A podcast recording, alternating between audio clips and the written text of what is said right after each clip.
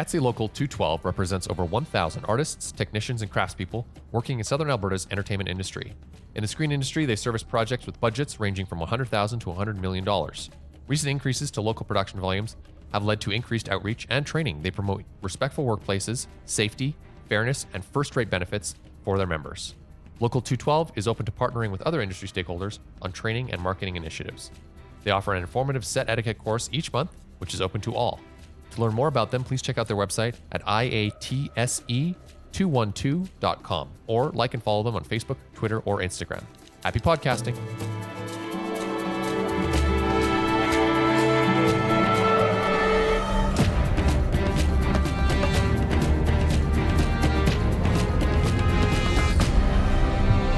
Oh yeah. Yeah, I'm so excited, man. It's another episode of the Alberta Filmmakers Podcast. I'm Scott Westby, And I'm Matt Waterworth. and we are Full Swing Productions. And uh, every week we talk about the film industry in Alberta, Yeah. just Um, like yeah, Just- which is niche. yeah. just like Ewan McGregor did on, on Ellen He did. recently. Yeah. Tell me about that. Did you hear about this? He he's actually super awesome. I, I don't understand. Calgary. He must. Yeah. We, someone's paying him for sure because he he's goes so out nice. of his way to, to bring it up, it seems like. Um, but he obviously enjoyed his time working on Fargo and uh and it- it was funny because Ellen did was just here and she was like, Yeah, I was just there too. It's a cool Right, of course. Yeah. yeah. So Calgary uh getting a little a bit of attention. I uh I'm gonna call out um Kelton Stepanovich. Oh, who was like he was making fun of people being excited about Ewan McGregor back when, you know, he won he was winning the right. Golden Globe or whatever, talking about Calgary.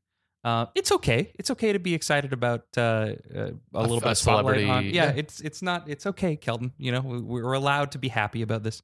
Um, we're we're a pretty small jurisdiction in in the grand scheme of things. So uh, to get that kind of recognition is a, is a big deal for a lot of people. So it He's doesn't just jealous. yeah, exactly. He's jealous that they didn't call him out for McMurray. Fort He's- McMurray gets yeah. a lot of attention. Fort Too. McMurray gets a lot of attention. Well, from us at least, anyway.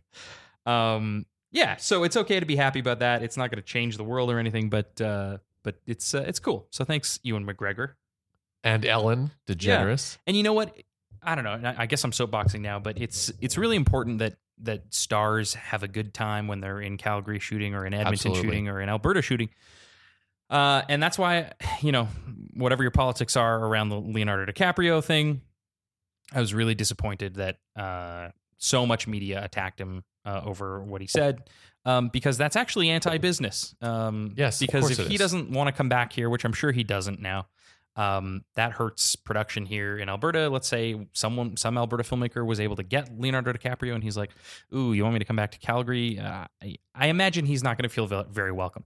Um, so that could really, um, I imagine he's not very welcome.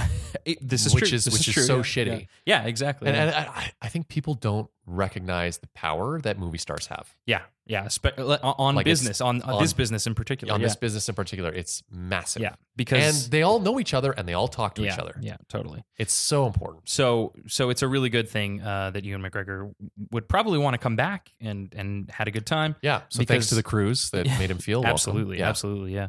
Um, I remember seeing him like posting on Instagram about like him and one of the one of the um, Teamster drivers driving him to set. They were like rocking out to some music Right. together, and I was like, "That's awesome!" That Yeah. he yeah, that he's doing that, and that yeah, Well, I- are showing him a good time too. He and he's been here before. He was here when he was That's filming right. The Long Way Around. That's right. um, and he seemed to enjoy himself here as well, Despite the car accident. despite the car motorcycle accidents. accident. Yes, that's right. Two in their whole trip around the world, and they were both in Calgary. Right. And and if and if this is coming out of context for anybody, if you don't know, uh, getting a star, a name like Leonardo DiCaprio or Ewan McGregor, or even even a smaller name, can be a really key part of finding financing for your film. So One of the most important parts, as we've been learning. for sure, You know, for sure, we, we we've got some some good projects that are kind of packaged and ready to go, and then the question we keep bumping up against is who's in it, mm-hmm, mm-hmm.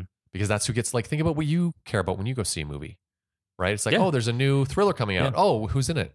That's what that's what we all ask, right? That's what makes money in Yeah. movies, really. Apart from like hardcore, high concept or genre, uh, or really niche stuff, it's movie stars. absolutely, or or a massive marketing budget, which Totally. Or, nobody's going to yeah. spend a, a bunch of a million dollars on a marketing budget or without film festival buzz too, but that's uh, Right. a movie that's already been made. Sure, sure. But So- even those movies don't even break through. Like you look at the Oscar films, they not many of them get you know big big releases. right, yeah, uh, even though totally, they're really critically acclaimed. totally. Um, it's just how it is. So so I I hope that people consider uh, business in Calgary and the jobs that are created by film uh, before they slam.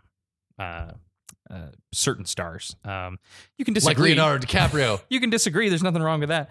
But uh, really uh, making fun of or or just yeah, just consider business. I, I mean, especially a publication uh, such as the one I'm thinking of. Um, really kind of went out of their way to to rub it in his face and and uh, it's a, it's a it's an argument and a discussion that I uh, but, but this publication's audience is also exactly quite exactly oil industry Right. focused. and but you'd Uh, think business minded as well. So I think there's a disconnect uh, in understanding uh, how important it can be to our industry. Right. Well, Um, and there's also a disconnect um, in an understanding of how the film industry is is an economic Yeah. industry. Yeah. Like it's a real thing. And, and you know, people think, oh, Leonardo DiCaprio, you know, he's a you know fancy pants artist. Like like who gives a shit about art? Um, but it, it is important, and there's actually a survey out right now, which leads us into our next piece of here Nice, nice. that uh, is designed to uh, give the government some guidance on raising the awareness of the value in artists uh, in Alberta. Not only like not only um, fine arts, but you know visual media arts as well, um, and filmmaking. So uh, this is a survey that you can check out at uh, alberta.ca. So it's the government that is putting out a status of the artist engagement, and governments in um, Ontario and Quebec have already done something like this, and they've created, uh, they've implemented initiatives because of this. The people who filled out this survey that are saying, yes, we need more government involvement in the arts.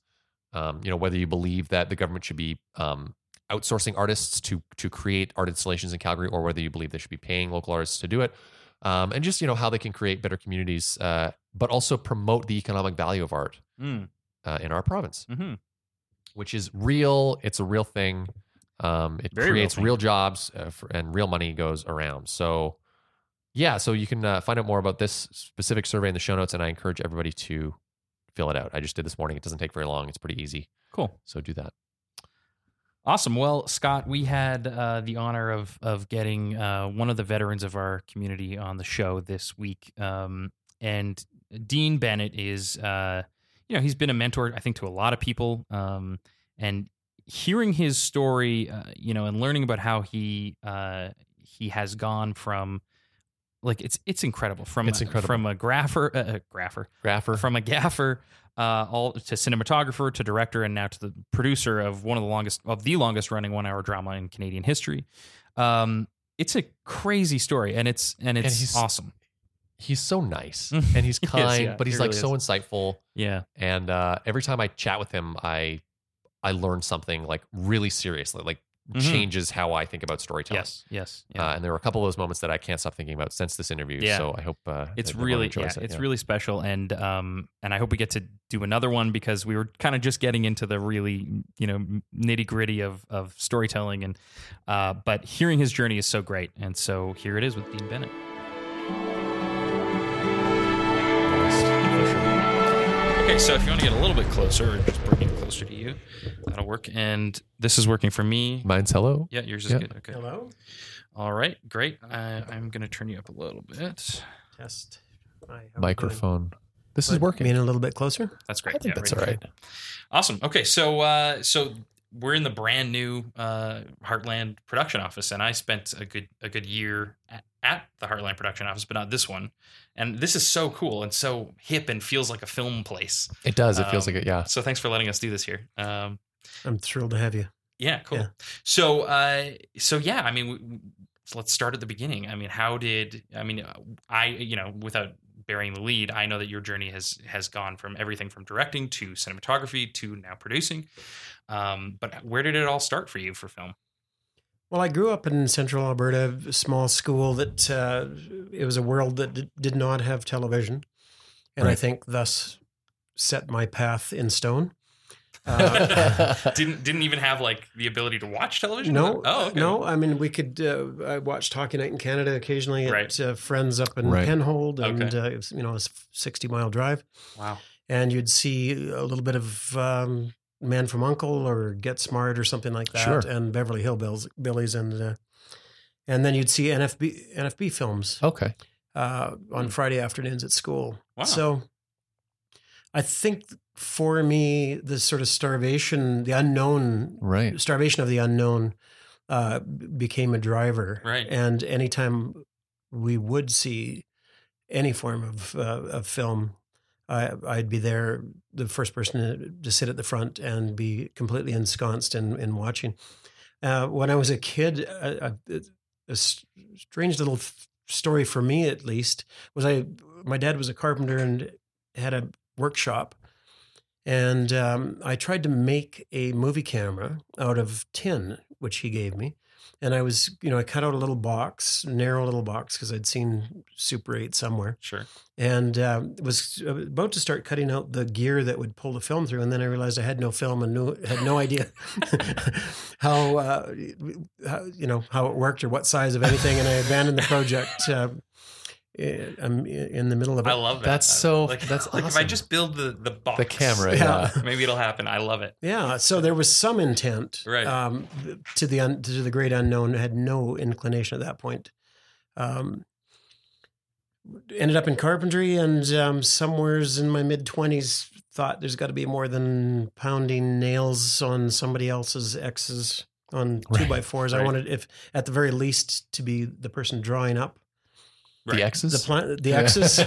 and uh, and, exploration of that took me to the realization I've always loved film or I always loved television. I, I want to look into this, and uh, to not be too long winded about it, ended up taking a, a night class at SAIT Oh, okay. on movie making one wow.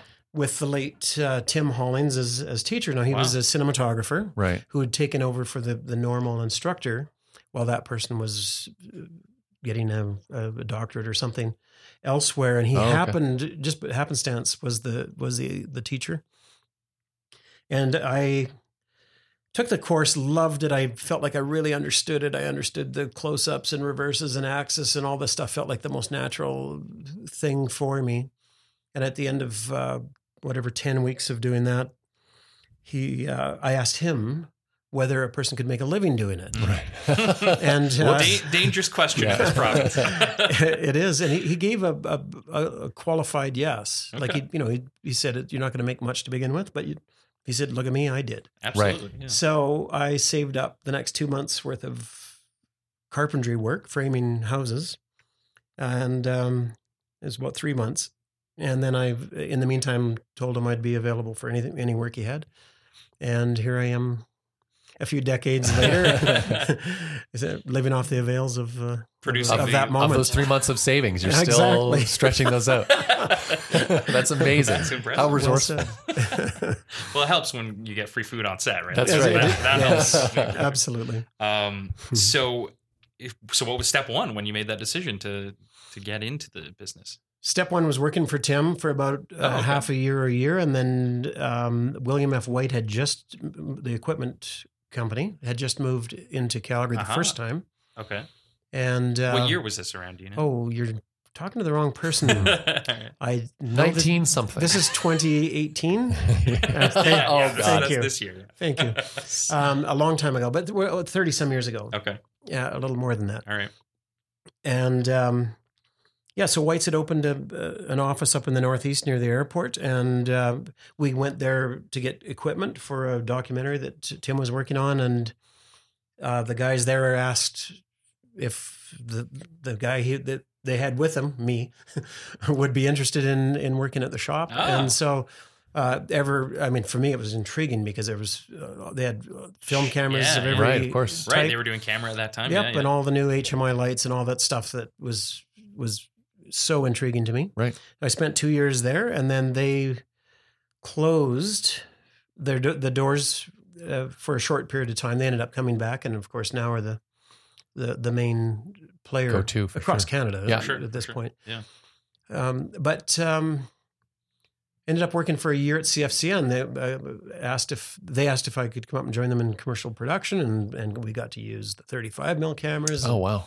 And uh, so we would choose a different one every every every outing, whether we needed that exact type or not, so we could learn them Well, them. It was uh, Derek Underschultz, who's now out of Toronto and New York, I think, but uh, he's he started in Edmonton and Calgary, and uh, we did it. We did one year, and uh, that was one of the closest I'd been to an office in my life. Okay. Right. and uh, I couldn't. I didn't like it much. I loved working with Derek, but uh, I didn't like the, the the nine to five ness of it, The structure, the yeah. structure of Right. it, and uh, started uh, started looking elsewhere. And Doug McLeod, another Albertan, w- was ru- uh, production managing a series for CTV, and they used CFCN as the the headquarters Oh, Okay. okay. and he met me in the hallway and i can't remember how how he knew uh or how we knew each other Right.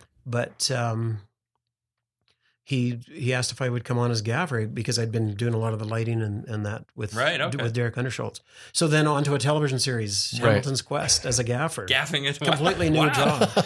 Unreal. Yeah, and um, that actually I jumped ahead of one step was as a generator operator while I was at William F. White Right. on a feature film called The Ruffian with John Scott, another, Oh, okay. another yeah, famous of. Albertan. Yeah. So The legends. the legends, Yeah. absolutely, and uh, I owe my whole entire career run to those guys. Wow. So I, yeah. I I love that that you would break out equipment at White's and just try it out. Um, Mhm. Just because I just saw I'm friends with someone who's doing that exact exact thing right now, working for White's and getting to try out some of the equipment.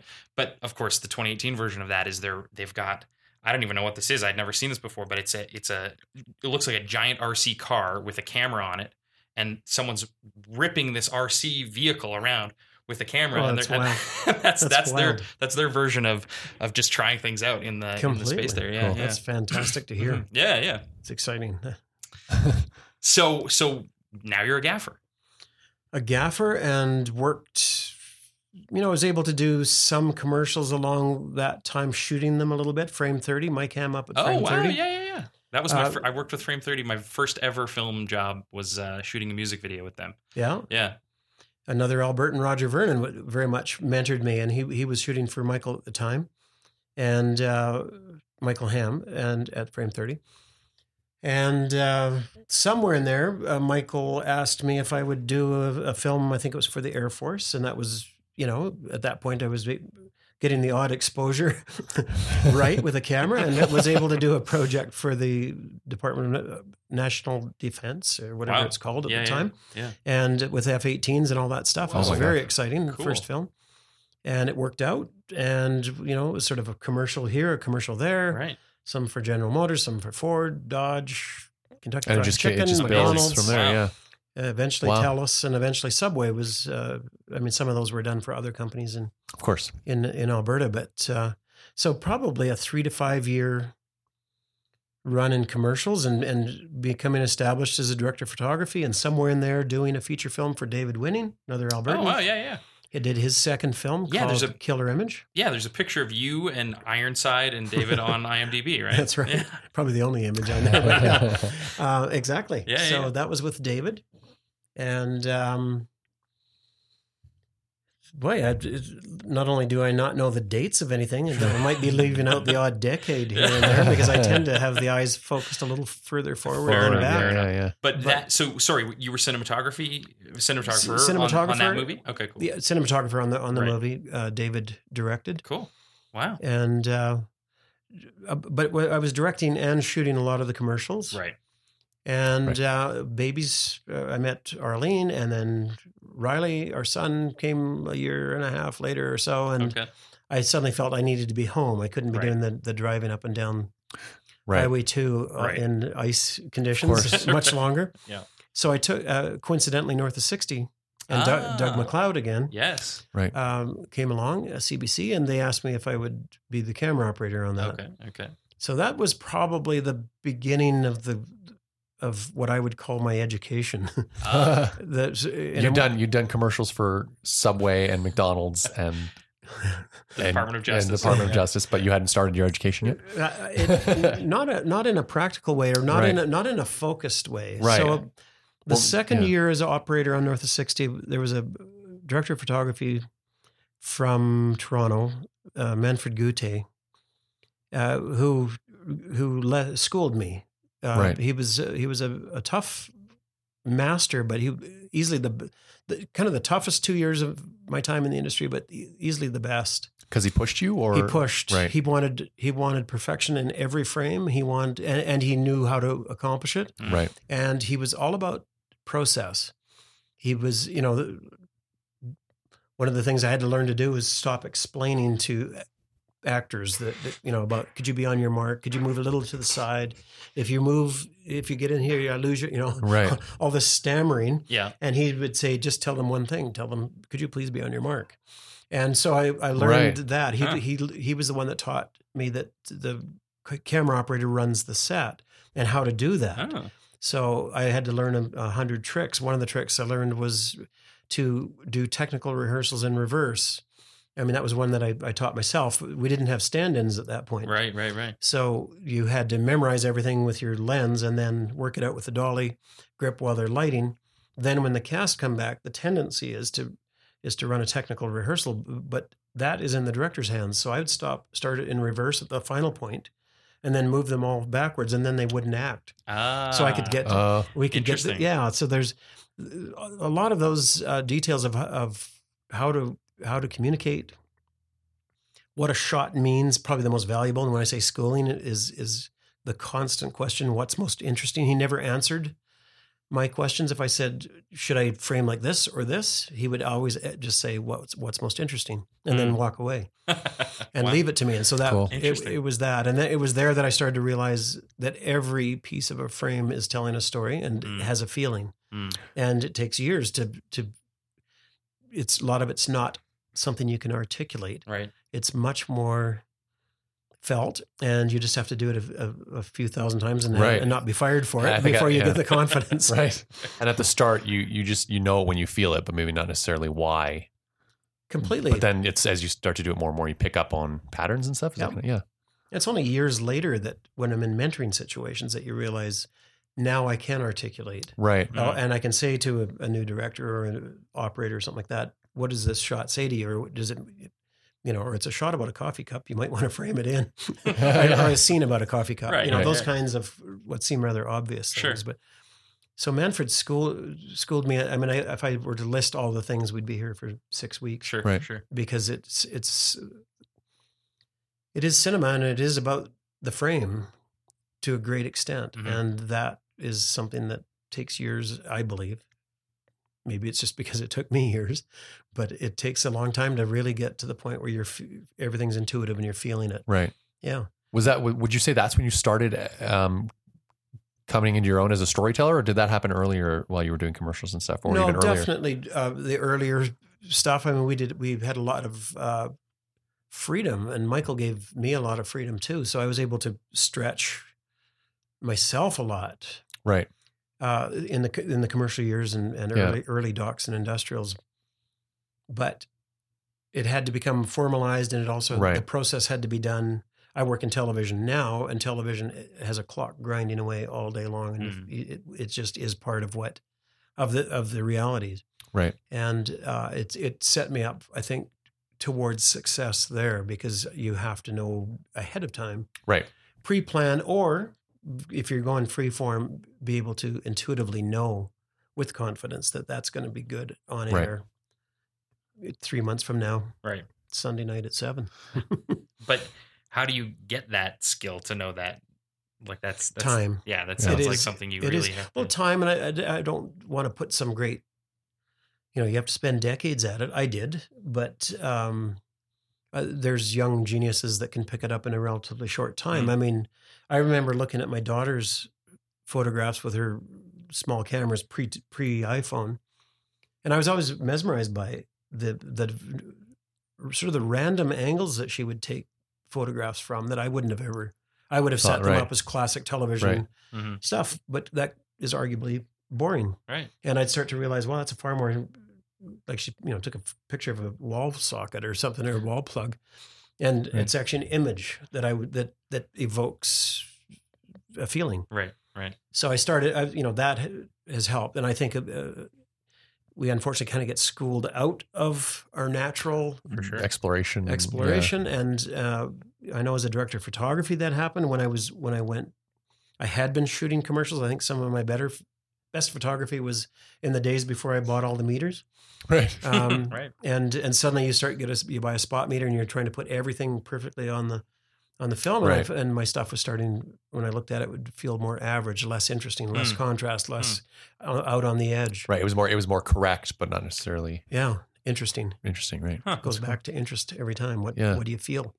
And I think I was mesmerizing myself out, out of uh, out of what interested me. Huh. Cool. It took a while to get back. So, h- how long did North of 60 run for? How many seasons was North of 60 ran, I think it's five seasons. I think it was 90 some episodes. And then there was five movies of the week. Holy spread smokes. out over Right. five years after that. Right. Uh, And- And, did you did you camera operate for everything, or did you? Nope. No. I was uh, camera operator the first three years and director of photography the last two. Okay. And I shot four, uh, three out of the next five, and I directed one. Right. Now so- we're talking. And is that where is that where that transition happened? It was close to that, but in, after North of 60, somewhere in there, there was two years of a show called Tom Stone. ah yes. Andrew Wreggitt, yes. uh, Tom Cox, Jordy Right. Randall were Mm-hmm. producers, and I believe exec produce, producers. When and that would have been early 90s. I was hoping you'd know. I well so You're going to have to help me. I mean, literally, I'm not playing games. I, yeah, no, I, I, I, I'm sure IMDb would tell us, but I, I remember working for Tom and Jordy, and like, you know, I would be in the storage room, you know, with all sorts of just boxes and boxes of files. But every once in a while, there'd be like a Tom Stone hat, and I'd be like, "What Mhm. is this? What is you this?" know, you're. It, w- you said late '90s. It would Yeah, maybe it was 2000 because w- we were shooting maybe it Tom was Stone 2000. Yeah, yeah, at 9/11. We were Oh, up there in the, go. Oh, okay. the okay. Remand Center, Wow. and we got uh, sort of a lockdown situation. It was the weirdest place to Really? to hear Wow. the stories coming in from outside. You're in a prison. we were in a prison, an abandoned in the prison Northwest, in the Remand Center. downtown. Oh, downtown. The- Oh, the wow. old one, The old one. abandoned at that point. So Yeah. it was just used for Right. for, for television. So yeah, so Wow. it's two, 2000, 2001 or It something must have like been. that. Yeah, it Must must have have been. You're right. or one two anyway and um, it was during that time actually with the, my interest in directing had been on north of 60 and i had had talked to tom about it and he'd said if we could find a good exchange for me as a as a dp and i confess i was just too tired at that point to go through that process but he remembered that after season one of tom stone a cbc show he's he offered me a, a one episode to direct and i directed one of the the second last episode i think of uh, Wow, of Tom Stone. amazing. And then the following year did a, a North of 60, which was their last one. So, oh, okay, okay. yeah. So, The, the North of 60 of the. North of 60, yeah. So I did Wow. those two back to back. Still was uh, working as an operator. I purposely would take operating jobs, camera operating, because I wanted to watch the greats work. So I'd work on a miniseries and I would get to do all the close ups on Robert Duvall or, Right. oh, John, can't remember his name, John Goodman for one. Whoa, wow. There's another John Cusack. Oh, uh, people like that. You get to, you know, it was it was wonderful to work with those kind of people. But I was there to watch the directors. How do you Right. deal with stars and all that kind of thing? well, that was going to be my question: is how do you get how, how did you get your directing education? But you got it while you were being a You DP and being a very much get it from the desire I had back in the commercial days. But what, when you become a camera operator, you get, you also become an, have the perfect spot to be an observer. Right. Yeah. So I remember my years in North of 60, Tom Stone and that, I would be mesmerized by certain directors' skill. I believe that a director's moment is the blocking. Mm. A lot of people just, you know, let's not block. Let's just, somebody's going to be there, somebody's going to be there. But Sure. in so doing, I firmly believe that. And I came to that conclusion on my own, watching people flail at blocking because it's an odd thing. You're taking Sure. stuff off a flat page, you're trying to three dimensionalize it and turn it back into It's a weird. flat image. Yeah. I don't know. and so it takes a while to get used to that. Right, right, it's right. it's completely learnable, but um, Right. and some people just choose not to, and some Right. people embrace it, and, and it's it's art form. Hmm. It's like watching a conductor conduct, or perhaps a composer compose, Right, if that's right. possible to watch. But um, so yeah, I would I I would make notes sometimes if not too tired. Um, at the end of a day, with certain directors, George Bloomfield was one who would orchestrate these elaborate oneers on very tight Mm. lenses, which as an operator were a, a nightmare to to operate. Right. You were in the, you know no doubt. Yeah. being pushed to the very limits of your ability, and yet from a storytelling point of view, they were all about subtext. They were about the text, and they Mm. you know they told the story beautifully. So. Hmm. I think that's where the where the directing school came from, and then I was al- I've always been a student of it, Cool. reading. Yeah. and talking to every director who uh, had five minutes on the side. Right. Yeah. Awesome. So, uh, what? Where? When did the Walter Gretzky story happen? Because that's that's the first thing. uh, You know, I was I was a I was acting in Edmonton. I was an acting Mhm. student, and I remember hearing a friend of mine had auditioned for it and actually got the part. Um, I should I should remember his name before I tell the story. But he was one of the one of the brothers, I guess. Okay, One yeah, of the we, younger we had guys? three from, Yeah. I believe it was three. I should maybe have looked that up before I came to. Uh, I believe there's three, three, three. Hmm. Yeah, I I, I think yeah, Gretzky. Well, Wayne There's and a then sister or two, and, Yeah, and yeah, two or three brothers, So as he well was as one of Wayne. these, yeah. and he was, and those three actors, as I recall, were from Edmonton. Right. Okay. Cool. Yep.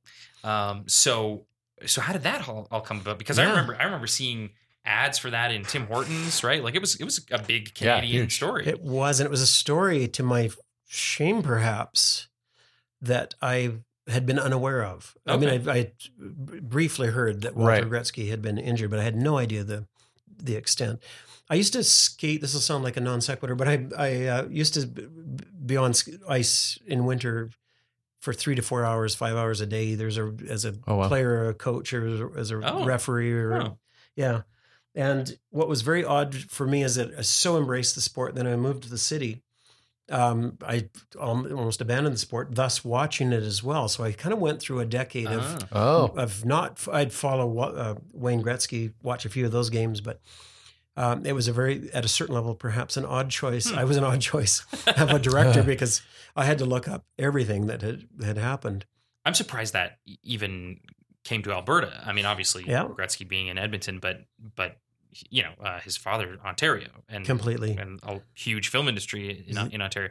I don't even know- I don't know if you know, but how did that film end up happening here in the first place? I don't know that I can answer that uh, other than saying it was a partnership. It was a partnership between, I can't remember the company name, but it was Susan Cavan uh, from Toronto Right. and uh, Tom and Jordy, Alberta Film Works at the time, I Yeah, believe, yeah. in Calgary, but then we shot in Edmonton. And I believe, Oh, okay. I believe to a great extent because of the goodwill of the Right. Oilers. And, Right. and we'd certainly made use of that and they Right. helped us out. Right. There's absolutely no old uniforms and the, a Ah, bunch, of, a bunch of historical stuff. And some of the players came out to to uh, the older players came out to help us uh, and be in the film Cool. for some reenactments that we did. So th- Wow, that came out of an interview. It was uh, I was working on I think it was Into the West and uh, by that point had an agent as a director Oh, okay. and uh, I think I had an agent by then, and um, uh, did an, a phone interview that ended up in a phone call. Uh, uh, the phone call ended up in a flight that weekend to Toronto to meet Susan and Carol Hay, who's the, Oh. the was the writer. Cool. And we all got along fabulously, and we went down and met Walter Gretzky, Oh, wow. and one of the most amazing stories that I've ever been involved Yeah, with yeah. Is a, a, a man whose son was the top of the world and uh, who suffered a stroke and lost a, a decade of memory. Wow. And it was the memory of the greatness, Right. basically. So if you met Walter as I met him, everything was re- had- he had relearned in, a- Right. in a, Wow. almost a mechanical way. he had Wow. to just go through piece by piece, and yet he could take people through the Hall of Fame and uh, and and point to everything cor- correctly. It was amazing. Hmm. Yeah, tremendous story to work on. It was uh, shot in Edmonton. Uh, I, I sadly don't remember. One of Wayne's brothers came out, and um, to the location that we had in the somewhere east southeast of uh, Edmonton, and and he said how much it looked like the the family home Yeah, cool. that we. Wow. Yeah, cool. That's great. Yeah. That's that's yeah, That's high praise. amazing, Yeah. Uh, so, what what happened after that movie? Because that was you know that that obviously careers don't always go the way you might expect, but that felt like okay, now I'm going to Hollywood because that's a big that was a big movie. It's it's. Uh, I'm having to rack my brain a little bit because I'm wondering if it wasn't not long after that that uh, uh, there was a couple of other shows that came along. There was uh, Dinosapien, which was Oh a yeah, yeah, yeah.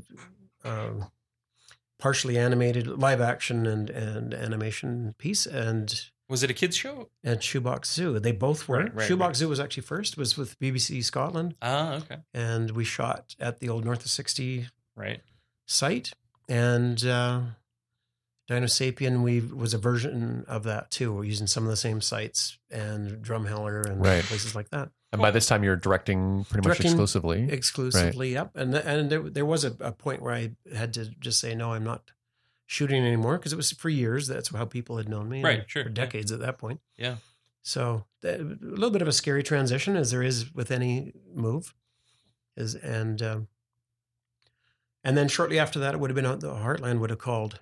Yeah, I mean, Yeah. and we're in season twelve of Heartland, so That's, there's that's- yeah. there's a decade right there, really. And you've been you've been kind of I always refer to you as the Godfather of of the show because you've directed by far the most number of episodes. Yeah, I, I believe. Yep, it's Although well over forty. yeah. Uh, out of two hundred, we're hitting two hundred a month or two Wow, from now. yeah, yeah, including the Yeah. pilot, right? and the pilot. Yeah, I did the pilot. Uh, should be able to help you out with the date there, but I can't. um, except we could do the math. It'd be 13 years ago. We would have been in Oh, 2007. oh, seven, yeah. Sounds right. Yeah. yeah. It was October, or November when we shot it. So it was, Oh it no, was- so it it would've been have 06, than that. Yeah, 06, 06, yeah. yeah, yeah. yeah.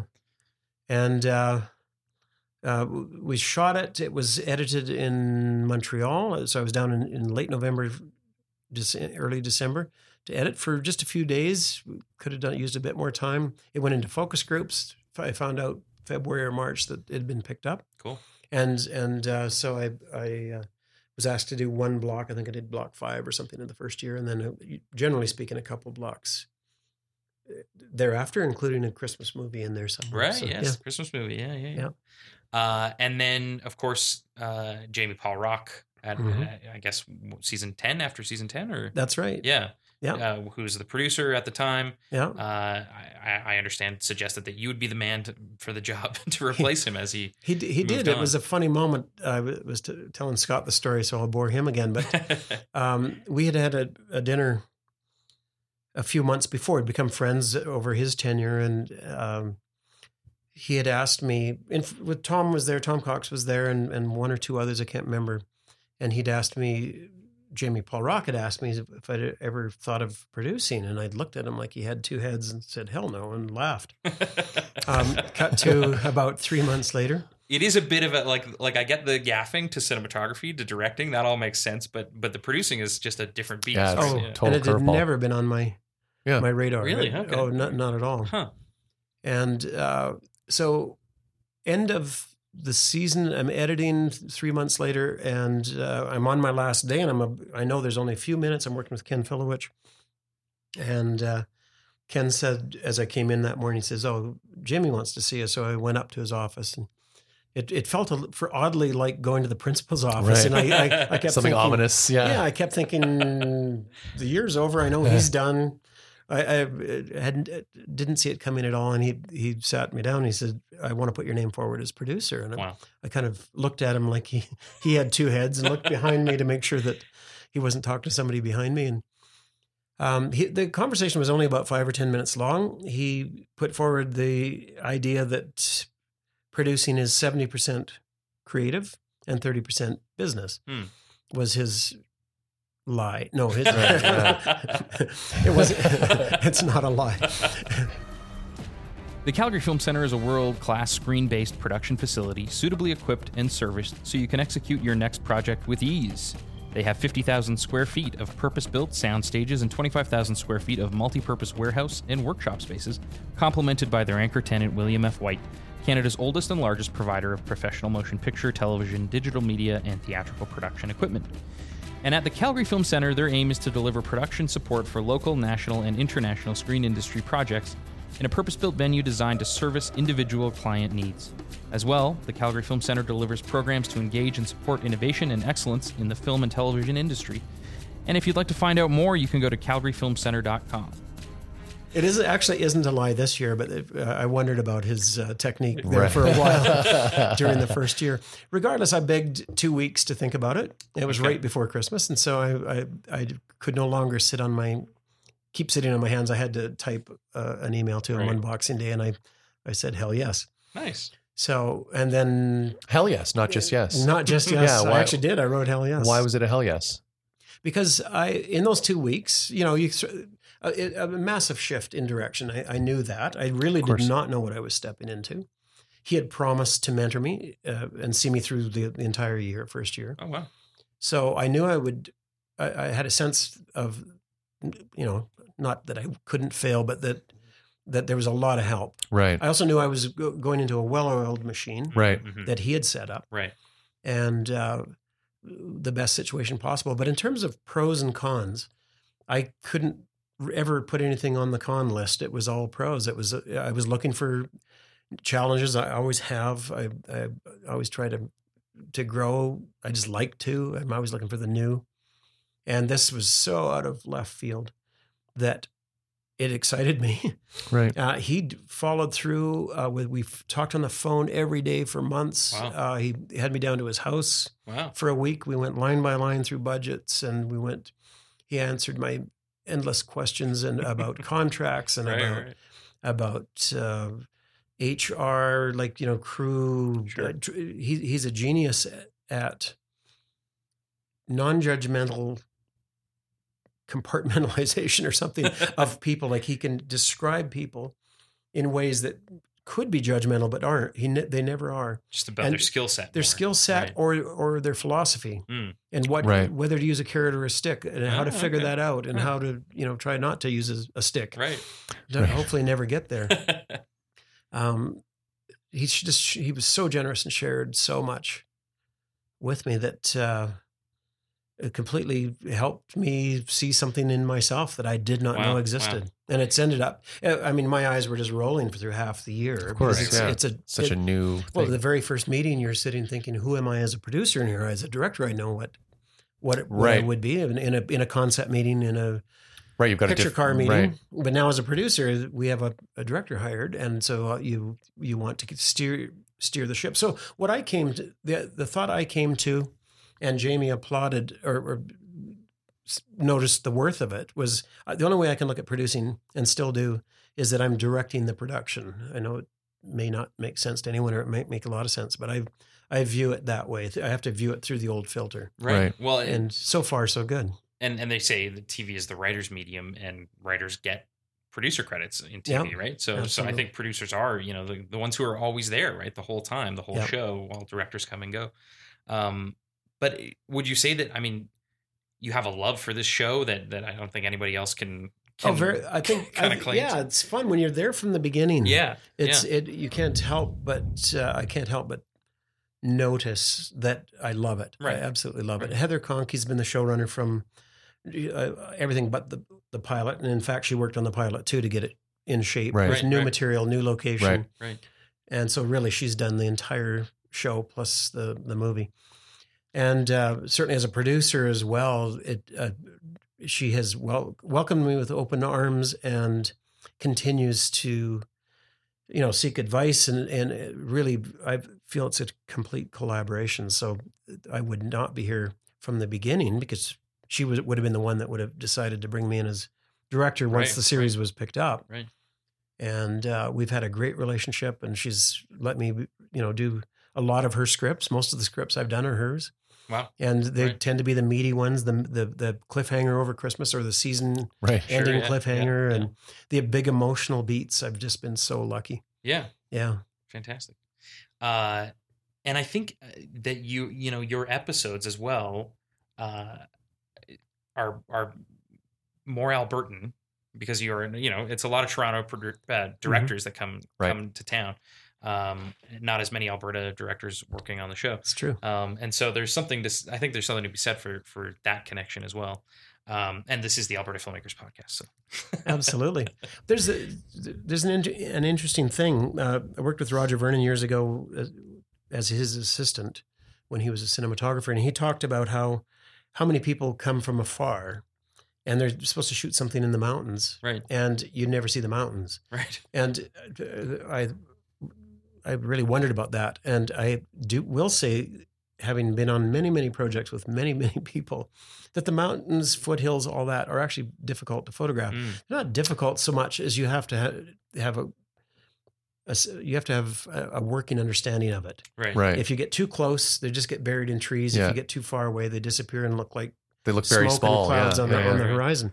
So you have to. It's it's all about finding locations, and then uh, it is. We one of the things I feel like I helped bring to the show was I really wanted in the pilot to make the landscape equally important as a Right, character. right. It- you know, we're trying to create a world, Yeah. and sometimes you, it, in television it's easy to get caught up in just the words and and the through lines and emotional through lines and all that connecting the dots but it's uh, um, when i watch any television show any feature film i want to get drawn into a world in those first five minutes and into the place Mhm. and that's where my big memories will, will come from that i then place all the emotional Right.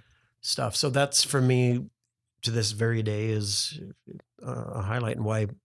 I mean, there's people who have moved from Europe very close to the Heartland Ranch to do sort of what Amy, the lead character, does. Oh, okay. Yeah, Because Uh, of the show. Because of the show, Wow. and and lives have been changed by Yeah, the show. that's amazing. Yeah, yeah. Um, I'd l- love to see if we can somehow integrate that into into the blogs or into actually a book. The so the the, the stories of that have been told to Shaun Johnston and and other Yeah. cast members and Heather Conkie of of of their lives being changed in one way or another, uh, including someone who lost a, a child and was, was was breaking their own relationship apart, and it our, our show became part of the the the solution of the glue that Wow. kept them together, and and they went out of their way to much later to let Shaun know, and when he tells the story, it's uh, leaves me on the floor.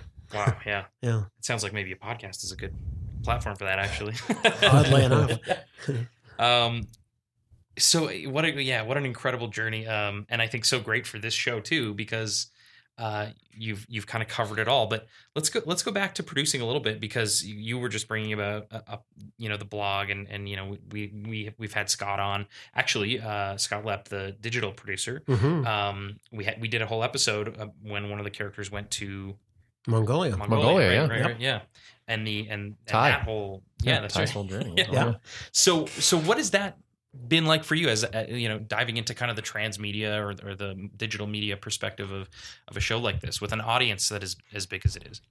Well, I suspect I'm spared some of of that, and I don't mean spared in the, for me. I think it's Right, right. everyone else. Uh, the learning curve just to get the show up and running, Sure. and and and uh, being budget conscious and and first of all story conscious and all that, I think has been big enough. So Scott really takes care of Sure. all of that. But you've Uh, got to think like you've got to think marketing now, which is oh, very much not something so. you no, probably and had in fact. Scott and I were sitting in our room within the last five days, uh, brainstorming ways that we can, in fact, market the show. right.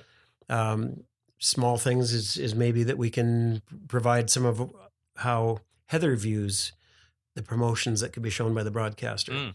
Rather than necessarily people who, who don't have as, as much of a vested interest, Right. at least as an option. Right. Is- those are things we're going to generate this year.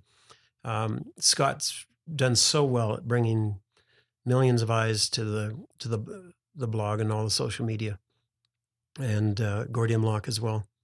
So, yeah, I, but I confess that that's an area that I'm I'm really just tiptoeing in. Sure, We're doing a significant uh, uh, element this year. This this year, I don't think it's any secret to anyone. CBC announced it two days ago that we're doing a, a smaller season. Oh, okay. We're doing 11, 11 episodes. Right.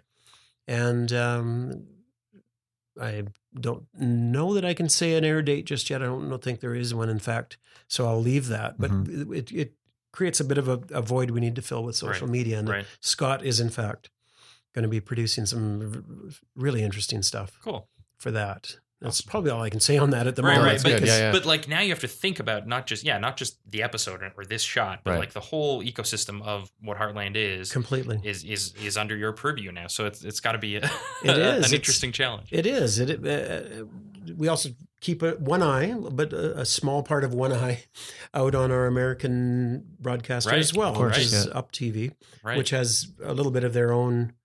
There's no agenda. They don't affect our stories. They don't read into anything, but we do cuts, cut downs for them. oh, okay. And uh, what does that mean for people who don't? Cut down. Uh, cut down is just um, the, we have about a I think it's a forty-two minute window that w- uh, out of an hour, out of Right, sixty. right. Uh, the rest is commercials or promo. And in the states, uh, they need uh, two minutes less show. I think they need. Oh, they- so every episode has to be every episode two is- minutes shorter. It has to be Wow. recut. Uh, Wow. Ken Filewych has become a genius at, I bet. at doing Yeah. this. Right. It's probably, I'm sure he's thinking that way while he's cutting Of for course. Canada I'm too. sure yeah. that Yeah, I'm yeah. sure that comes out, but I think he's done all of them, and by the, the end of this year, it'll be over 200 episodes that have, Wow. have s- seen his eye yet again. Wow. Amazing. Yep. So, how has your perception of, of a producer changed since you stepped into that role? Mm. Yeah, it's- And and same with the director. How is now that you're working That's- with those directors? Like what? that- yeah. yeah, that's that's interesting because I'm going to address the last one first. I think the most difficult thing for me last year and my first year as producer producing was to was to be with directors on set. It's Right. Because there's just I I by nature would be doing everything differently. Not necessarily better, maybe not better at all, Right. but differently. So it's sort of like, why are you over there? Why didn't you cover that? Right. You know, why? Which know? you never really did before, right? Like, no, I yeah. would never be on somebody else's Right, set yeah. unless I was a camera operator, and then just really dealing with the frame. Right. You got something else to think about. Yeah. So much so. So, um, your first question is is how do how do I see producing different? I thought it was all about the money. I think I probably Right. equated it more with production management, maybe Right. sort of a, an upper level. Uh, Just managing the budget and keeping it. Yeah. And it's it's really isn't that. It's not certainly not how Jamie did it or how I'm trying to do it. Um, the budget has to be kept, but not at the not at the expense of story. Is you Right. always try to put as much on the screen as you possibly can, and then find the ways to keep the budget sort of after the fact. It's very easy to come in with a hacksaw. Um, Sure, right off yeah. the bat, or a hatchet, and just go blam blam blam before Yeah. anybody's even come up with their ideas. The directors have come up with their Right. their ideas. It's just no, that's going to be too expensive. Well, maybe not. We Right. might be able to do it for next to nothing this way. So we've got wonderful crew. We've got world class crew. We've got world class wranglers who can help massage a story. We're doing a big story I can't tell you about. You'll have to wait and see it down the line. But um, our wranglers are are will be asked to do the miraculous, and yet Right. with 12 years experience, we know they will. We have uh, Jesse Thompson, who's one of who's had the top quarter horse in the world in Arizona last year. I think it was Oh, wow. Arizona. I might be New Mexico, perhaps, but um, he's our head wrangler. Right. Wow. Wow. And uh, I mean, I, I don't want to leave names out, but Jerry, um, h- who's one of our wranglers, uh, has been a trick rider, a barrel racer, uh, world class. She's in the the uh, the world uh, or the, the Guinness Book. not the Guinness Book, Oh. but the um, Hall of Fame, Oh. Alberta Right. Hall of Fame. Wow. And it Wow, bug- bugs me right this second. She's going to hunt me down because I don't remember her last name. Jerry, and I was right by her house. We were looking at it next to her house on location yesterday. But Oh. so, um, yeah, producing for me actually, especially this year, I'm noticing. Oh yeah, it is seventy percent creative, right. and it isn't uh, the bean counting I thought. uh, that, You know, and my Right. math grades in high school steered me away from that. What is interesting is that I d- realize I do see patterns, and as long as I can do the math my way in in terms of chunks and patterns, Right. um, I actually do have a my version of a knack for it, and I can communicate with with uh, accounting and and the budget. Right. And we came in on time on and on budget on a really tough year last year. So That's amazing. yeah, I'm I'm Yeah, thrilled about huge. that. And already, you know, I've got a whole bunch of numbers I never knew. I can tell you how much an extra camera costs Yeah. and the crew, and right. Right. whether you want to hear it or not. I always when when uh, when I was producing Plainview, I, I started to realize that this the budget was my script. Mhm. Just like the script is the screenplay is the director's script, and, and it's not everything, but you it's kind of your your touchstone and your foundation. But I like that. you kind of stop looking at it after a Mm. while, and you, you have so many other things that you're looking at and, and Mhm. thinking about. But I- um, uh, that's actually interesting because it you know it, it makes me think that it has a certain beauty of its own. Yeah. well, it tells a story. It really It does. does It's the a it's the story. story of how the movie's getting made. Yeah. Yeah. I and like if you can that. start to, yeah, by the end, I was reading it like that, and, and there were stories behind every number. Well, yeah, and every Mhm. change you make it Every cha- affects someone's plans. And, Yeah, exactly, yeah. It's very true. Yeah. Actually, Except insurance. It's good for me. yes, I can attest to that. Yeah. that's interesting. That, that will affect how I go forward. Actually, hearing that. You're gonna steal like that. that. I'm gonna steal that. that. I, mean, I like that. Yeah. That's great. Uh, so I think I, I love that, that we're getting kind of deeper, and I want to keep going because right now in Alberta, um, thanks to you know places like Telefilm and Telus Storyhive, um, and and you know just Telus as a broadcaster in general, uh, there.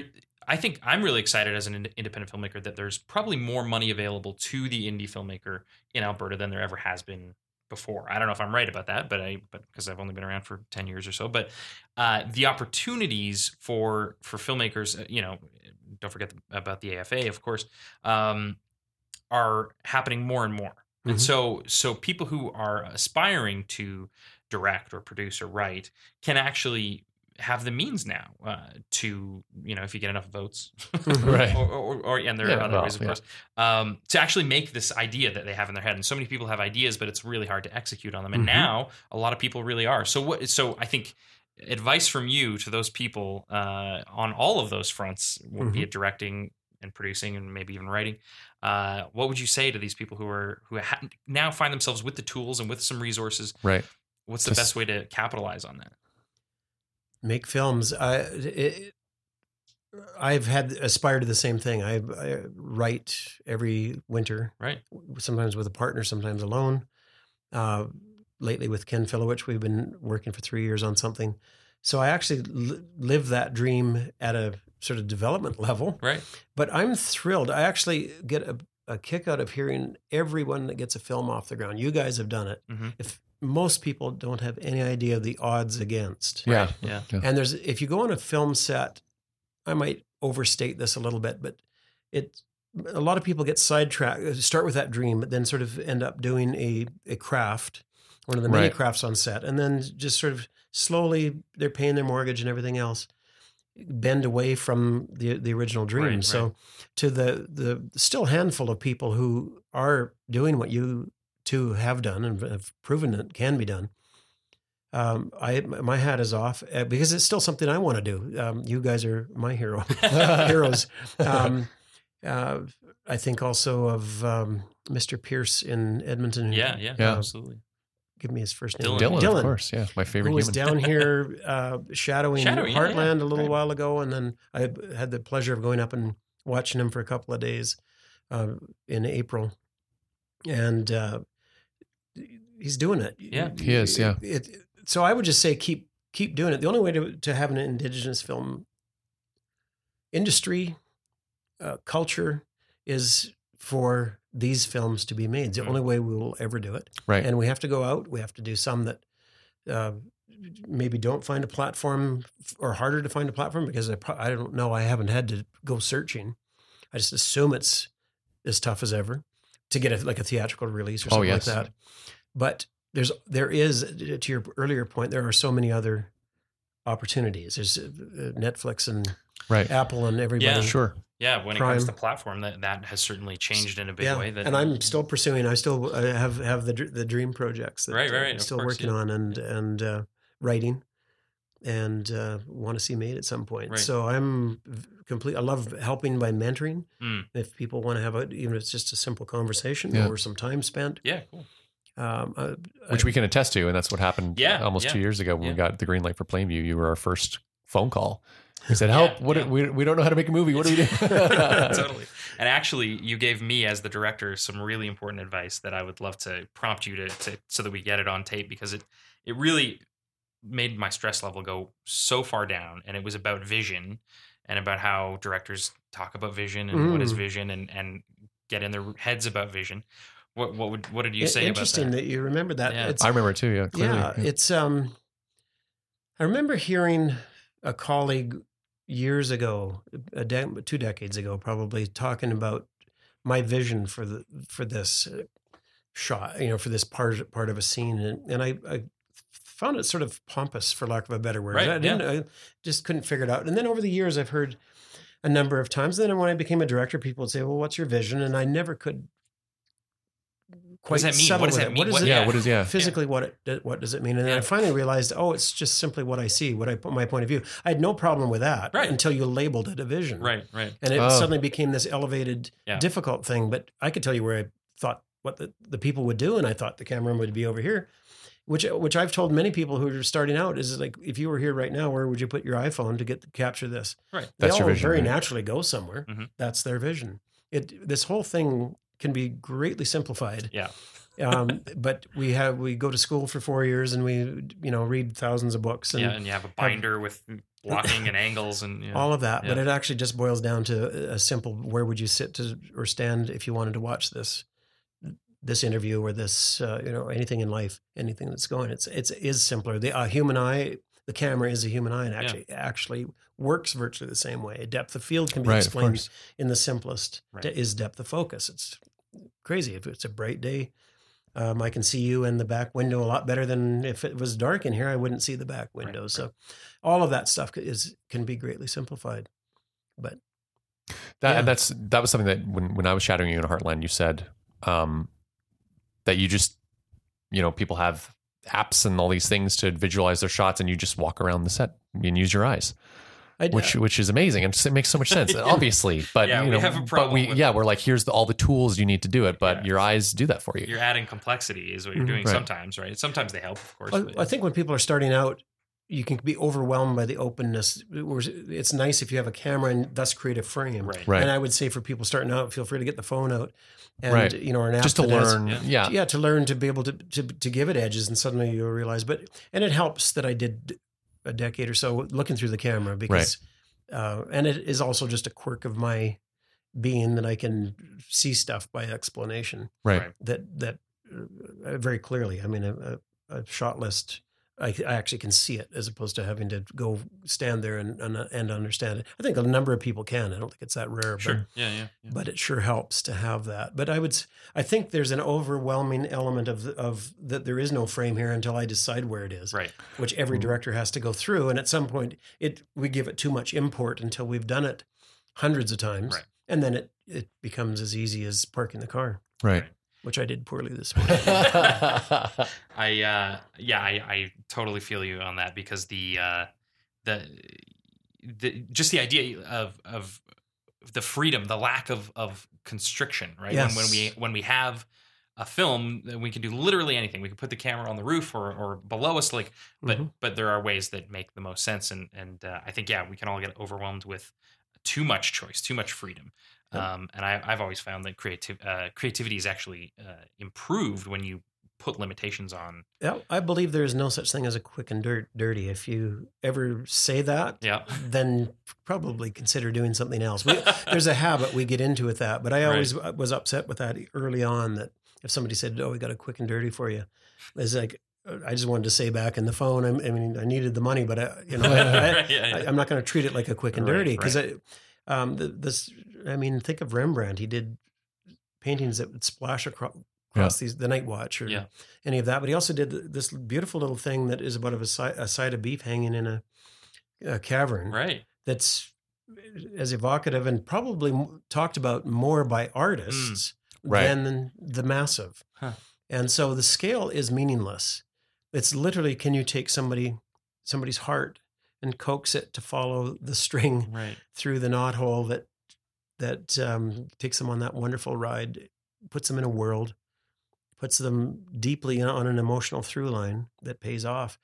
That can be done with an iPhone and uh, a bit of your friend's time. Hmm. And to your point, and how many times have you been bored senseless by a, a film that had all the toys and Right. has the shots from Yeah. everywhere? Yeah. I, far, I, far more films have moved me are, are the ones that are done for the budgets that What is we're it all about facing those? as indies. Yeah. It's because of the focus on emotion.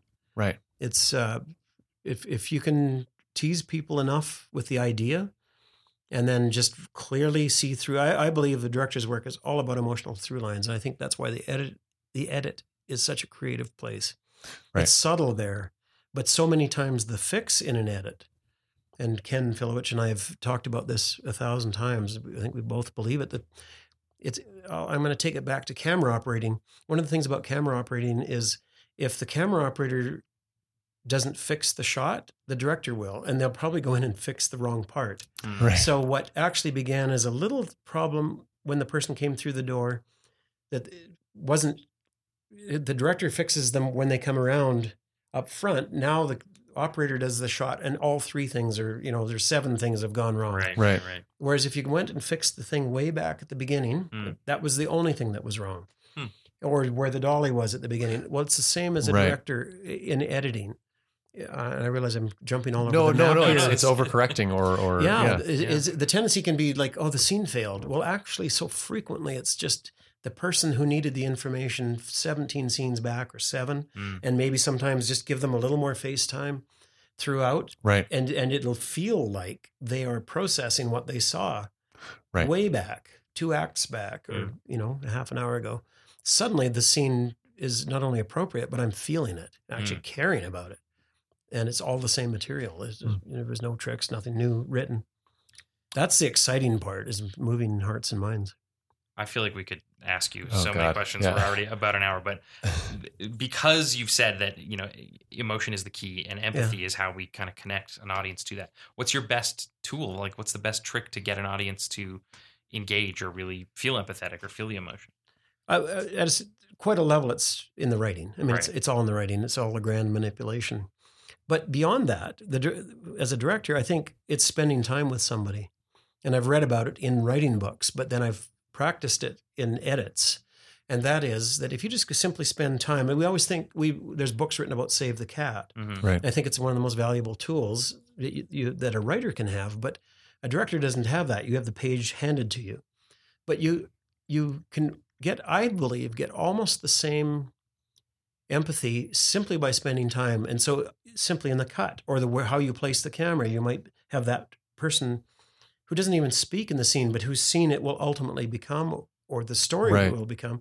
Put the camera with them strong in the foreground, and it suddenly becomes all about their perspective. Right, Even right. if the focus is deep, your awareness is with them, Hmm. and It's kind of putting the audience in their shoes. you're putting them in, their, in your shoes and in your cut. And I realize as a, as a director on television, the producers may think otherwise and change it on you. But I always believe the cut, the director's cut, is your pitch. Mm. Tell the story as best Right. you possibly can. This is what I would do, and then Right. they can change it as as they might. And they frequently fix up things that that you become blind right. Blinded to. Mm. But I think simply it, watching somebody wash the dishes in the morning, you probably go through a, a point of what, when, you know, when is something going to happen? Right. But then eventually you become mesmerized by uh, watching another human. And if you, that, that to me is a tool, a very subtle tool Hmm. that Europe's Europeans and Russians and that Right. live in that world. Right, and we right. tend to sort of, you know, make sure that something drops out of the ceiling within the first few seconds. Right, right. And the other thing is, and, and for me, the, one of the best examples is Fargo, the, the feature film. Was those moments at the end, if you can, it, it- when you're just with somebody processing in silence. Right. Uh, Grant Harvey, another Albertan, and, and Craig Robleski were the ones that first voiced that for me. That you can only have empathy in silence.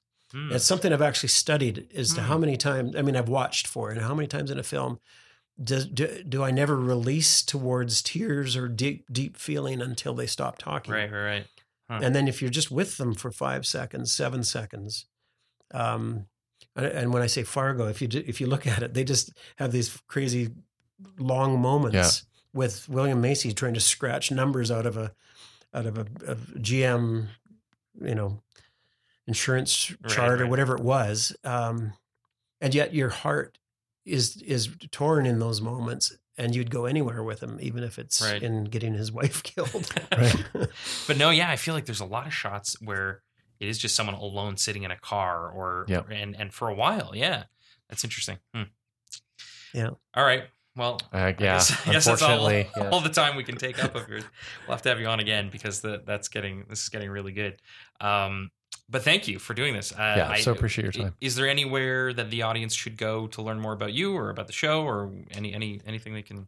Um, I would point them towards the show because I don't uh, I don't have a website myself. sure. But um, no, I, uh, through CBC you can get onto our all of our blogs Cool. Right. uh, and uh, uh, and social media, and uh, it's really cool to be working on a show that not only that provides this much for so many people, but also is touching hearts and minds in 119 que- uh, countries now. I think Wow.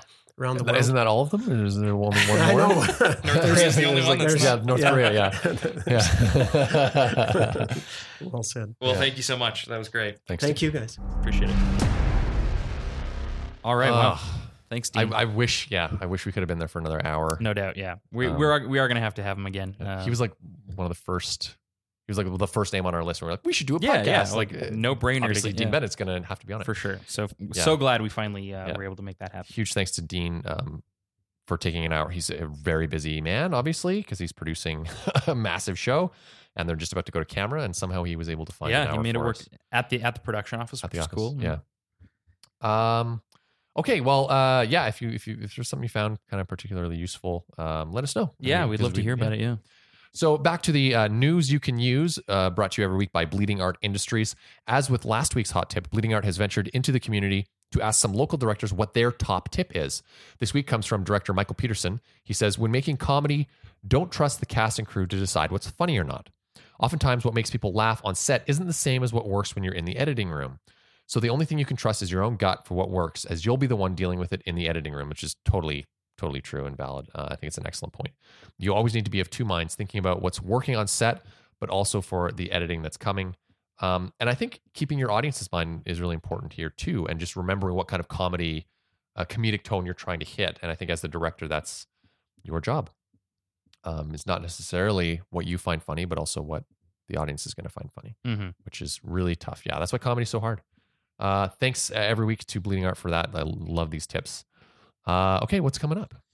So upcoming deadline for uh, female directors. Uh, this this is the second year this has happened, I believe. Uh, the Academy of Canadian uh, Cinema and Television, and they're the ones who put on the the Screen Awards. Is is doing the second year of the uh, Academy Apprenticeship for Women Directors, and it the deadline to apply is June fifteenth. Although you can submit right now because the window opened on May eighteenth, uh, and they are looking for female content creators uh, to be part of this really cool apprenticeship program aimed at providing female directors across the country the opportunity to further develop and advance their careers on all platforms. They're going to be choosing between six and eight emerging female directors, and it is a six month program running from mid September 2018 to mid March 2019. And it's going to pair you up with one on one professional development uh, and on the job training. Um, as well as uh, special industry and filmmaker guests uh, monthly with virtual chats and a uh, it sounds like you're going to go to Toronto for TIFF uh, for the kickoff reception, uh, as well as a two day meeting with industry executives during TIFF. Um, there's even more than that, uh, but check out the show notes for more information and uh, to find out how to apply. if you've got a film uh, idea or something that you've shot and you're just looking for a little bit more support to complete it, uh, you're going to want to look at the NFB's Filmmaker Assistance Program. Uh, very important that this is not a funding cash program, but they do give assistance in the form of technical services up to a maximum of $5,000. Um, and the National Film Board's mandate is to produce bold and distinctive social issue documentaries, auteur am- animation, and innovative digital content with a unique uh, Canadian perspective. So they're looking for all independent filmmakers from Alberta, Saskatchewan, Manitoba, the Northwest Territories, and Nunavut. Uh, Alberta, that's us, who are not currently enrolled in film school and who have fewer than three professional film and video projects under their belts to apply to this filmmaker assistance program. The deadline is June 25th. Uh, so something definitely to check out. You can just Google NFB Filmmaker Assistance Program or find the link in the show notes for more information. Uh, so Storyhive uh, continues to be a wonderful um, opportunity and uh, source of financing for BC and Alberta filmmakers. Um, you and I have been asked to uh, to become mentors for this latest round of digital shorts that are happening, I'm so excited. which is very cool. Yeah. Uh, and uh, now uh, we we had I guess about a day's inside track on this before they announced it. Yeah. Because we were at, at the creators event. Uh, but uh, the next edition of uh, Storyhive is the documentary filmmaker edition, uh, which comes with a uh, tidy sum of fifty thousand dollars to create a short documentary. Holy shit. Yeah, from 15 to 20 minutes long. So uh, if you are looking for uh, an, a source of financing for your great documentary idea um, and a, a decent sized budget for the runtime, um, this is the opportunity for you. The uh, applications will close uh, at 12 p.m. Uh, Vancouver time uh, on Tuesday, July 3rd. So uh, get uh, get over to storyhive.com and and uh, get your project set up and find out more there. God, they give away a lot of money. They really do. you know what? They, I I don't know if they do, but they they just give it to so many projects. Yeah, yeah. It's getting more and more. It's getting bigger every time. I mean, when you think back to the first the first appearance of Storyhive, it was five short films in uh, all of Alberta. I Yeah, think. I think you're right. Yeah, uh, at ten thousand each. Yeah, yeah. And now fuck, just the amount of money they gave away is incredible. we know that there are 47 recipients of the digital media uh, or the digital short Shorts, version this year. Uh, so yeah, and and and the 100Ks blew everyone away. So But if you think about it, like 47 recipients is only $470,000, half a million. And Yeah. there are other grants that give away that much to a single film. that's right. Yeah. Right. So just yeah. think about how many careers they're they're kickstarting. uh, Yeah, for sure. money. It's it's really great. Um, we're very lucky to have them. And if you haven't gone for it, you should try. yeah. Uh, okay, the Gotta Minute Film Festival has a call for submissions out right now. It's coming this fall, and uh, they're accepting all genres: live action, experimental, documentary, creative, nonfiction, or animation. Uh, FAVA members and youth filmmakers can submit for free. Otherwise, it's fifteen dollars, and the deadline is July fifth. Uh, if you don't know what Gotta Minute is, it's Western Canada's first film festival for commuters, which is proudly brought to you by Pattison One Stop and the Film and Video Arts Society, FAVA. Uh, so you submit a one minute silent film, and uh, it's it's played um, at, at public transit stations on on their screens and stuff like that. So it's pretty cool film festival, really unique venue, obviously. Um, so check out more at gottaminutefilmfestival.com. You know, uh, I when I one of my first um, steps into the the world of, of film and television uh, outside of like acting in school, Right. uh, was an audition I had for a TV show called Mentors that shot in Edmonton for a Oh. couple years. Uh, and a, a couple people in my school had been cast in it, including the the lead of the show was was just it was crazy. She was she was the lead of a of a TV show, and she was just going to high school with us. It was weird. I didn't really know her that well, That's but I was like, super she's weird. on that TV show. Um, so I auditioned for this show, and uh, it was uh, it- the casting director was a woman named Geraldine Carr, and uh, she was awesome. And actually, also the first place I, I ever ran into a guy named Steve Ashworth who was running camera for her. Ah. Uh, this is before I got into junior high when he became a teacher of mine.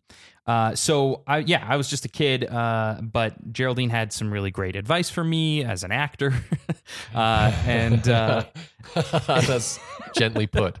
uh, Right. yeah, it was, and it was like, yeah, you should keep practicing. Right. Um, but it was great. She actually introduced me to a website called Drew's Script-O-Rama, which I think is still around and has all these like it was brand new to me and has like it's still around. is it still around? And it and it's like a database of scripts for films that have happened uh, that have been made, um, you know, big Hollywood films. Um, so her suggestion was to uh, take some of these and and practice with your friends, like recreate these scenes. Oh, this is so cool. It's Look at all the scripts that are on here. yeah, I, you didn't know Holy you've never heard of this site? No, Oh, it's, it's like amazing. oh man, it's not a good site, but like just as far as how it's built. But Right, damn, yeah, is it ever? true. It's it is a very um, Holy shit! Saving Private Ryan, HTML. What? Look at all this stuff. yeah healthy database of, of Scream one, two, three, Schindler's List, Scary Movie. I'm just going through the S's right now. Secret Window, Sense and Sensibility, Anyway, Serenity, Serial. Geraldine Seven- Carr uh, is doing an artist in residence talk over at Fava on June 4th at 7 p.m. Um, and she has gone, she's kind of crossed over from um, casting director to filmmaker and has made some films, including an experimental film called Aurora, where she used three different formats of film film, uh, including Super 8, Super 16, and 35 millimeter, uh, and then digitized it all.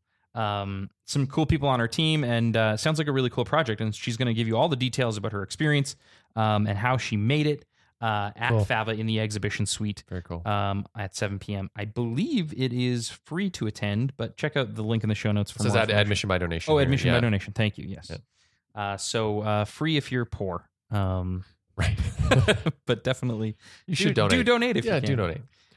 Uh, very cool. Uh, the AMAAS AGM is coming up. It's an important opportunity for the society to report to the membership and for the members to ask questions and play an active part in the society. They will be hosting Bonnie Thompson, who's recently retired from the NFB, as the guest speaker um, during the brunch, which will be followed by the business of the AGM, then a short social gathering to celebrate the year that passed and the year coming up. Uh, and of course, they elect a new board and say farewell to those who have stepped down or completed their term.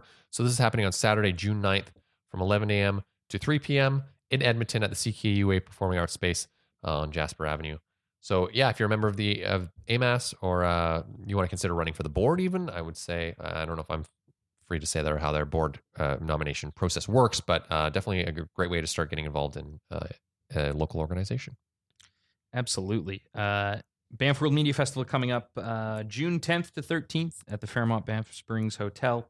Uh, if you'd like to register as an Ampia member, you're going to get a discount, and you can use Banff Ampia 18 at checkout um, if you are uh, planning to attend. Uh, there's an opportunity coming up in Calgary in June to meet with delegates from China, um, specifically the Guangdong Motion Picture Industry Association, which is a, an Ampia version uh, in China. Um, and they will be having uh, 20 minute uh, meetings between 2 p.m. and 4 p.m. on June 11th at the conference center uh, at Fairmont Banff Springs. So it's during the Banff World Media Festival. Uh, there will be translation provided. Uh, capacity is limited, uh, so you do have to RSVP.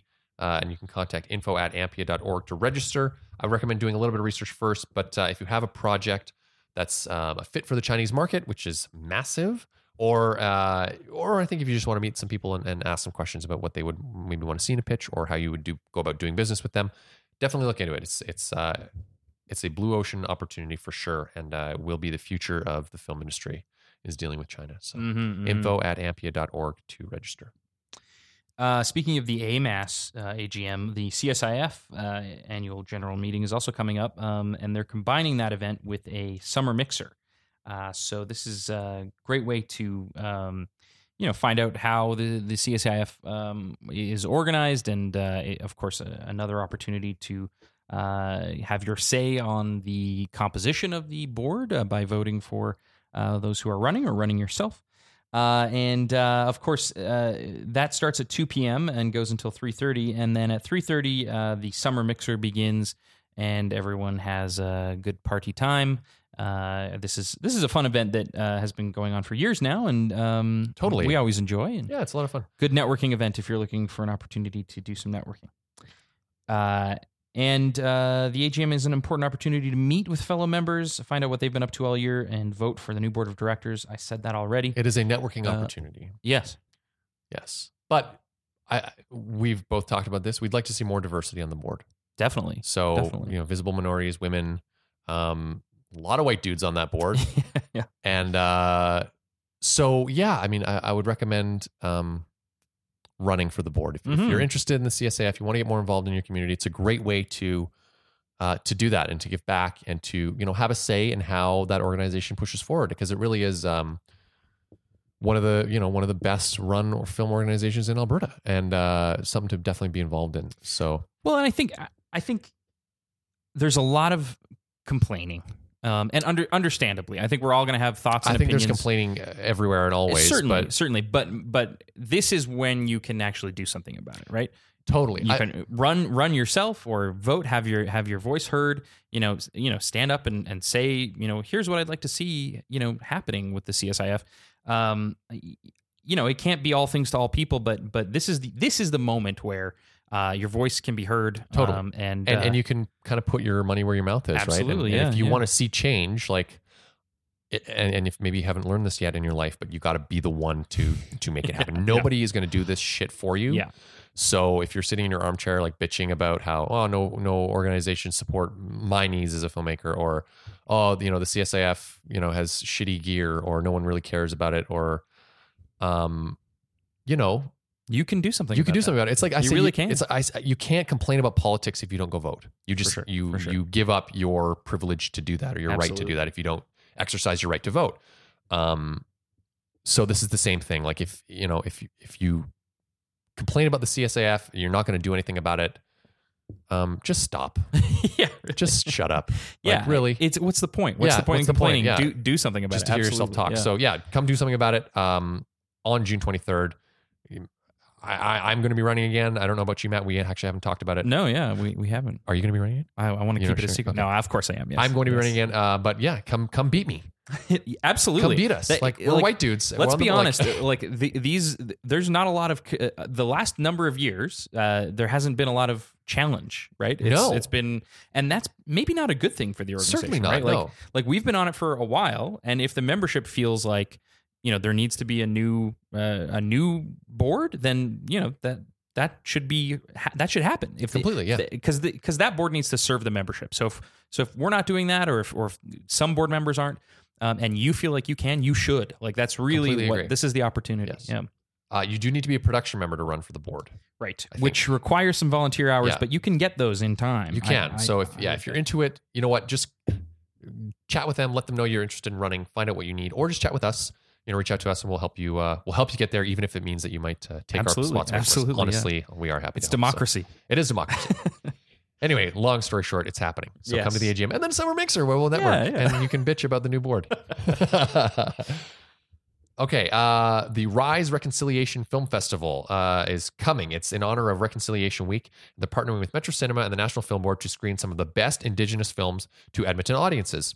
Each screening will, intro- will include pre and post film activities. Uh, including panel discussions and additional resources.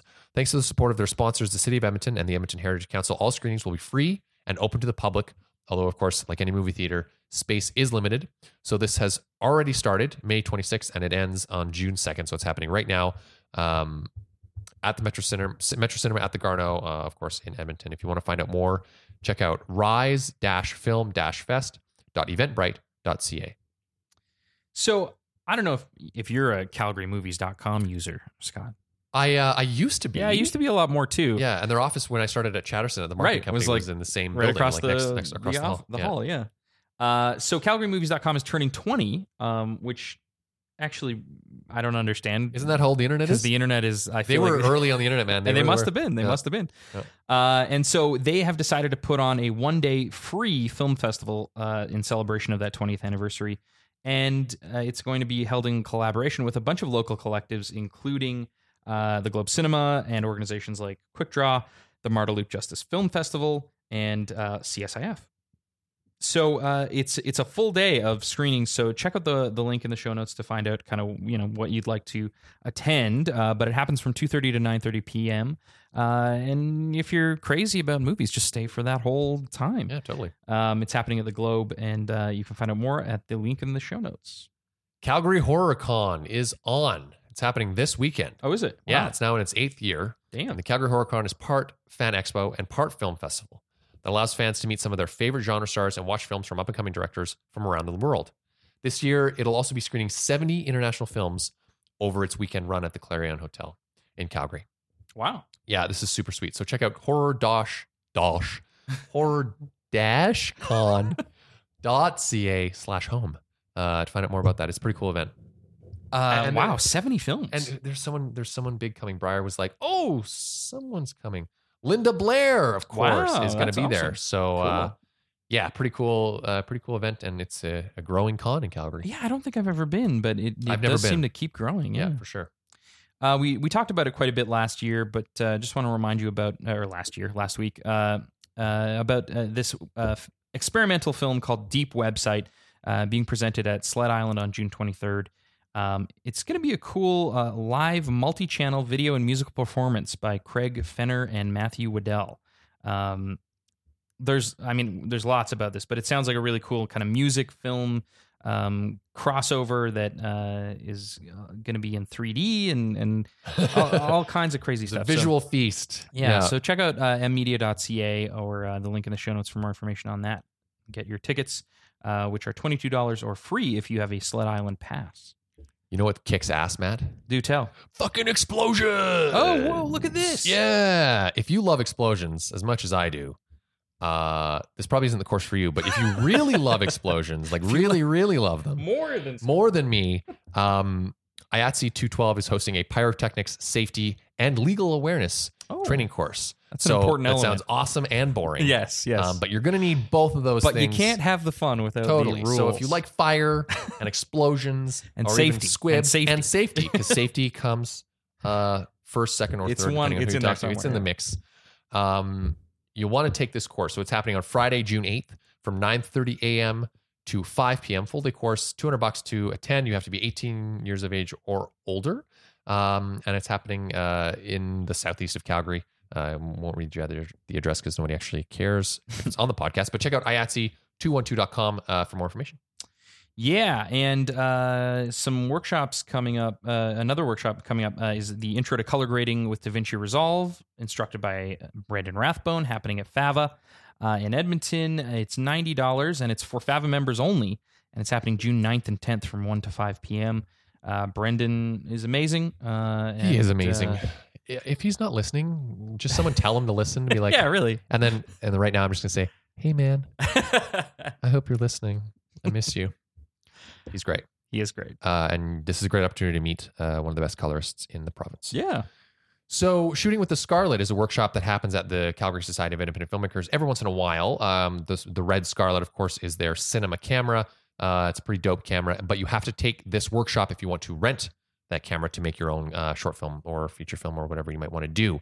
So, this workshop is happening on Saturday, June 16th uh, from 10 to 5.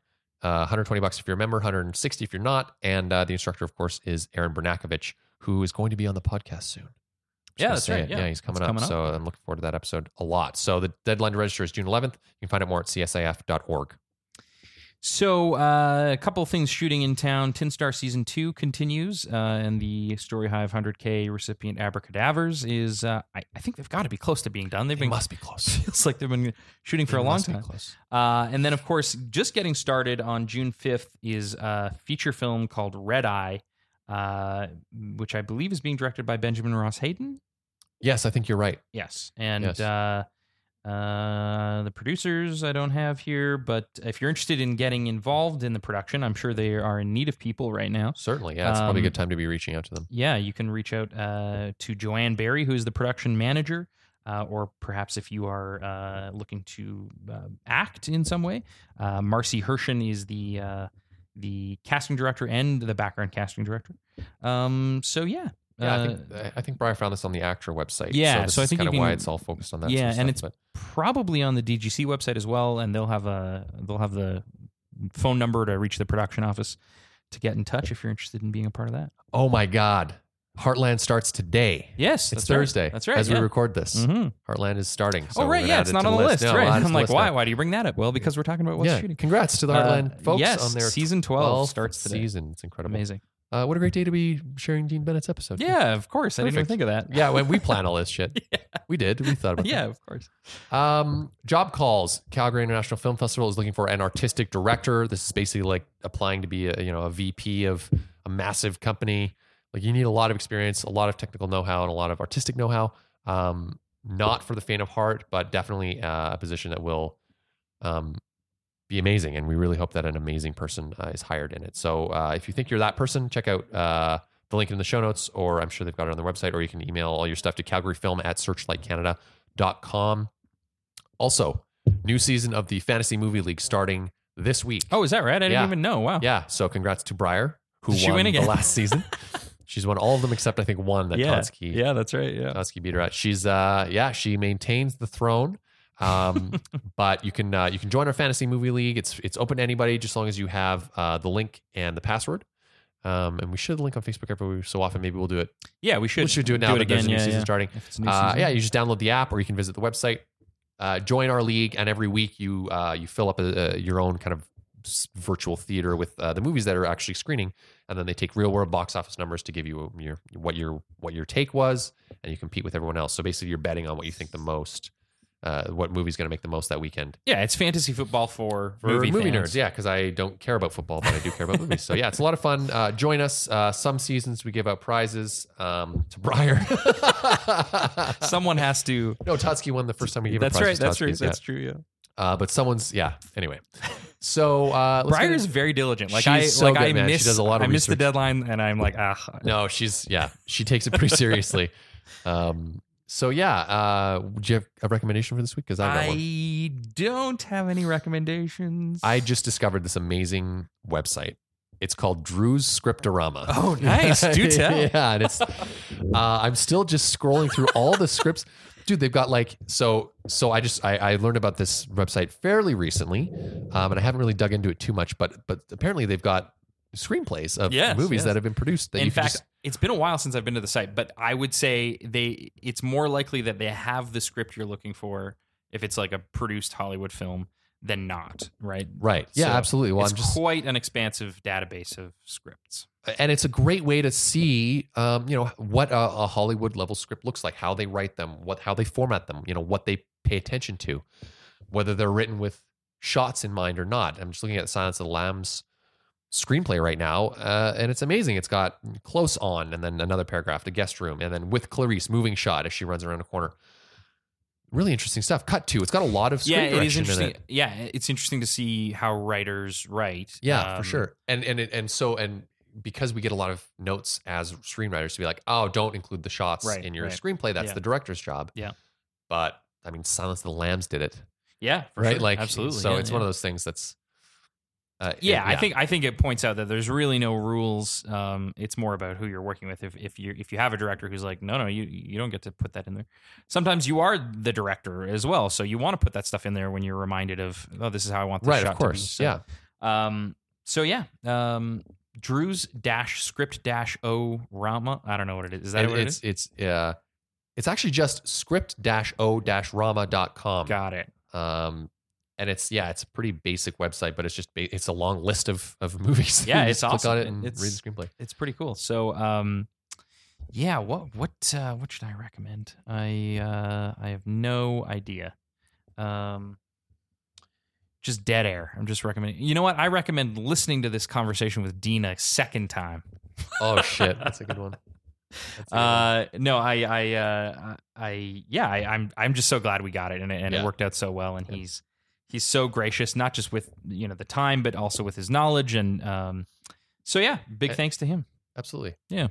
Uh, and thanks, of course, as well to Briar, who uh, goes out and gets the news for us every week uh, so that this show can actually be useful, Mhm. apart from just the conversations. Uh, Chad, uh, who does the music, Britt, who does the graphic design, and Seth, who uh, who edits it all together and makes Yeah. it sound uh, pish posh, which is how he would say it. Done and dusted is another one. Oh, is that a good? Oh, I you haven't heard him say that No, no. Does he say that? all the time. Done and dusted? yeah, yeah. Oh, I haven't heard him say that. and that. it's not a term that I'm familiar with, uh, except really from him. But then another, another one of our clients used it as, as well, and I'm like, that's the only. I didn't bring it up, but this is only the second time I've ever heard Done and this. dusted. Yeah. But she also has an accent, and I'm trying to remember where she's from. oh, So it must be a The UK-ish area? European thing, I Oh, guess. Yeah, I done don't and know. dusted. Yeah, Yeah, he's, he can get away with so a lot because he's got a British accent. He says stuff that I'm like, I couldn't get away with saying that.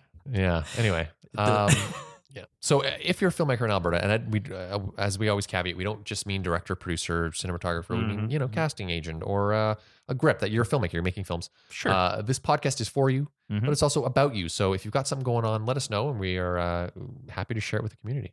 yeah uh, obviously uh, twitter instagram facebook soundcloud uh, you can find us on all of those platforms at ab filmcast uh, and of course you can email us at hello at abfilmcast.ca and uh, we are on i found a, i found a new one somebody i forget we're on a new platform that i didn't even know we were on and i i can't even I just love that how that It's works. crazy The internet just Yeah, yeah. grabs it and makes Yeah. it its own. That's, Yeah. that's great. but we're on itunes of course and if you give us five stars on itunes that really helps with uh, people finding the podcast so Yeah, for sure. And if yeah, if you're listening to it on SoundCloud, give that track a like because it boosts it all to the top. And, and you know, who knows? Maybe this film, maybe this podcast uh, will help somebody someday. yeah All right, uh, that's it. That's all. Let's let's. It's all done and dusted. We'll just have a, a final message from our, our sponsor, APA, the Alberta Post Production Association. And after you're done listening to that, Go go, make make something.